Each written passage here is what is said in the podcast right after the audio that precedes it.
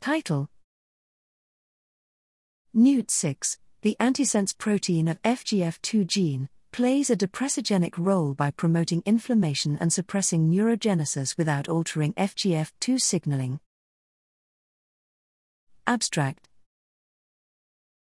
Fibroblast growth factor 2, FGF2, is involved in the regulation of affective behavior and shows antidepressant effects through Akt and ERK1 2 pathways.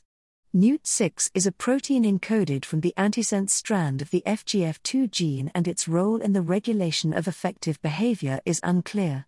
Here, we show that increasing NUDT6 expression in the hippocampus results in depression like behavior in rats without changing FGF2 levels or activating its downstream effectors, Akt and ERK1 2. Instead, NUDT6 acts by inducing inflammatory signaling, specifically by increasing S100A9 levels, activating NFKB, and rising microglia number along with a reduction in neurogenesis.